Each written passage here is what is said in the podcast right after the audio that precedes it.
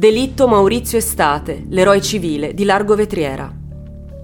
È il 17 maggio 1993 e Maurizio Estate, 23enne in procinto di sposarsi con la sua fidanzata, sta lavorando all'autolavaggio di famiglia in Largo Vetriera. Proprio mentre sta finendo di pulire una berlina e il proprietario si accinge a pagare, fanno irruzione nell'officina due malviventi su uno scooter. L'intento dei due è quello di sfilare dal polso del cliente un orologio e non esitano a puntargli addosso una pistola per intimidirlo. Maurizio però non è il tipo che gira la faccia dall'altra parte e sente il dovere di aiutare chi si trova in difficoltà, intervenendo e mettendo in fuga la coppia di criminali. Purtroppo per lui però guarda in faccia uno dei rapinatori che prima di scappare gli ricorda che avrebbe dovuto farsi i fatti suoi. Passano pochi minuti infatti che i sicari armati tornano sul luogo della mancata rapina e sparano dritto al petto di Maurizio, che morirà poco tempo dopo durante il trasporto in ospedale.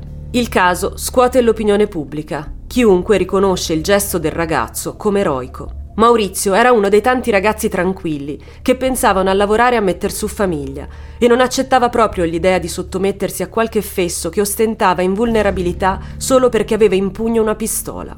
Passa poco dalla morte del ragazzo che gli inquirenti riescono a dare un volto e un nome agli assassini. Sono Luigi Ragosta, 17 anni e autore materiale dell'omicidio, e Giacomo Bendinelli, 19 anni, alla guida della Vespa, che aveva fatto per due volte irruzione nell'autolavaggio. I due giovani sono solo alcuni dei tanti bulli che diffondono paura e insicurezza per le strade della città con furti e atti criminosi. Una filosofia di vita che quel giorno fu però ostacolata dall'eroico gesto di un ragazzo onesto e non rassegnato all'idea di soccombere e sottostare alla violenza.